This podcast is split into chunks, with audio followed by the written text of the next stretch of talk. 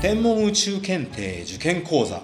目指せ星博士ジュニアのポッドキャストへようこそ。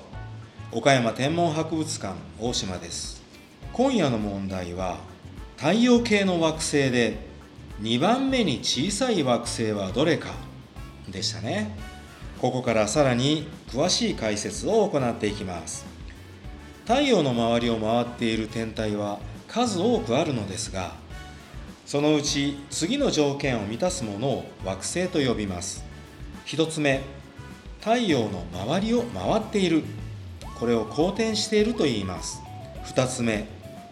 十分大きな質量を持っており自分自身の重力によってほとんど丸い球の形になっている。3つ目自分の公転軌道に他の惑星がない。太陽系でこれらの条件を満たす惑星は8つあって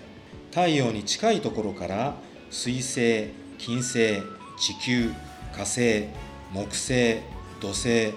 天王星海王星です。水金地下木土天海と覚えた人も多いのではないでしょうか。さてこれら8つの惑星を直径の大きい順に並べると木星土星天王星海王星地球金星火星水星となります。これらは戻って海地金火水といったところでしょうか。これらの惑星の特徴を見ていくと水星金星地球火星の4つは主に岩石でできている岩石惑星で地球型惑星と呼ばれます。木星と土星は主にガスからできている巨大ガス惑星。天王星と海王星は主に氷からできている巨大氷惑星でこれらは木星型惑星と呼ばれます。なお天王星と海王星は天王星型惑星と呼ばれる場合もあります。それでは今回の問題に登場した惑星の主な特徴を紹介します。まず水星。水星の地表の様子は月と同じように多くのクレーターに覆われています。そして一番太陽に近い軌道を公転している上に大気がほとんどなくさらに自転周期が約2ヶ月なので昼と夜がそれぞれ1ヶ月ずつ続きますから強烈な日光を浴びて昼の表面温度は約430度にも達します。一方夜には熱が宇宙空間に逃げてしまい約マイナス170度まで冷え込むのです。昼と夜の温度差が約600度もある過酷な環境の惑星です。次は金星。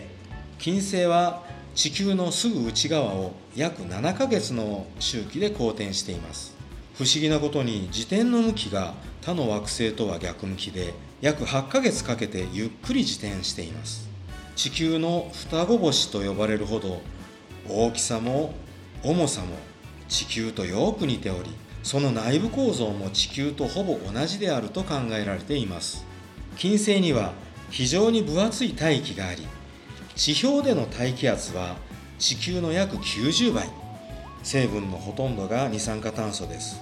二酸化炭素による強い温室効果が働いて表面温度は昼も夜も約460度にもなりこれは水星よりも高い値ですね。しかも上空には濃い硫酸の雲が何キロメートルもの厚さで広がっていたり上空には秒速100メートルもの強風が吹いていたりします。美の女神ヴィーナスの名前を持つ金星ですがその環境はなかなか強烈ですね。地球から見える金星はひときわ明るく夕方か明けの空で存在感を放ちます。明るい時はマイナス4等級以上にもなり宵の明星とか明けの明星と呼ばれます。次は火星です。火星は地球の一つ外側を公転する惑星で太陽から約2億3000万 km の軌道を約2年かけて一周しています。自転周期は地球とほぼ同じぐらいです。直径は地球の約半分で質量は約10分の1と小さく重力も約40%ほどしかありませんが二酸化炭素を主成分とするごく薄い大気を持っています。地表が赤っぽく見えるのは鉄が錆びてできる酸化鉄を多く含んでいるためです。北極と南極には水の氷や二酸化炭素が固まったドライアイスなどでできた極寒と呼ばれる白く見える部分があります。気温は約マイナス130度から約30度ぐらいですから厳しいとはいえ太陽系の惑星のうち地球以外で唯一人類が降り立つことが可能な環境と言えるかもしれません。そういえば先日インドの無人探査機が月面着陸に成功して地中の温度や成分の測定に成功したニュースもありましたし現在進行中のアルテミス計画では月だけでなく火星にも宇宙飛行士を送り込むという計画もあるようですから今後の展開が楽しみですね。最後に海洋星。海洋星は太陽系の中では4番目に大きな惑星ですが太陽から地球までの距離の約30倍も離れていますから肉眼では見えません。地球の約4倍の半径を持ち質量は地球の約17倍。公転周期はとっても長く約165年です。太陽からの距離がとても遠いのでエネルギーをごくわずかしか受けることができず表面温度は約マイナス200度以下の超低温です。これほど低温になるとほとんどの物質は凍りついてしまいますから氷惑星と呼ばれるわけです。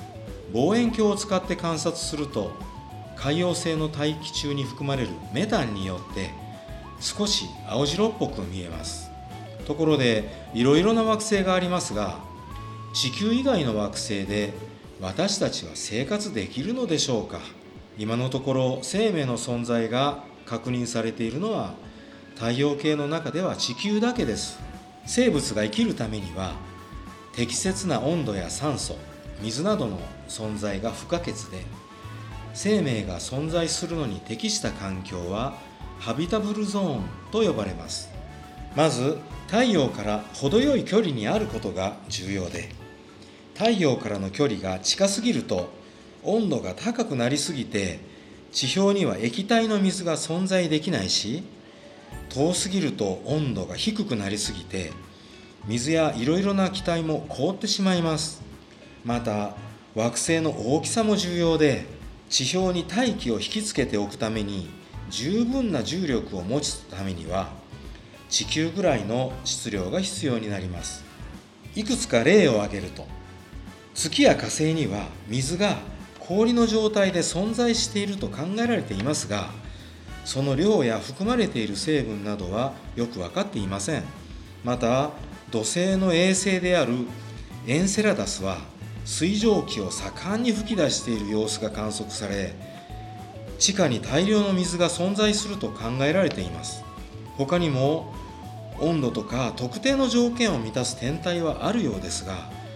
いろいろな条件を十分満たして平均気温が約15度の環境を保っている地球はまさに奇跡の星と言えるかもしれませんね以上解説は岡山天文博物館大島でした。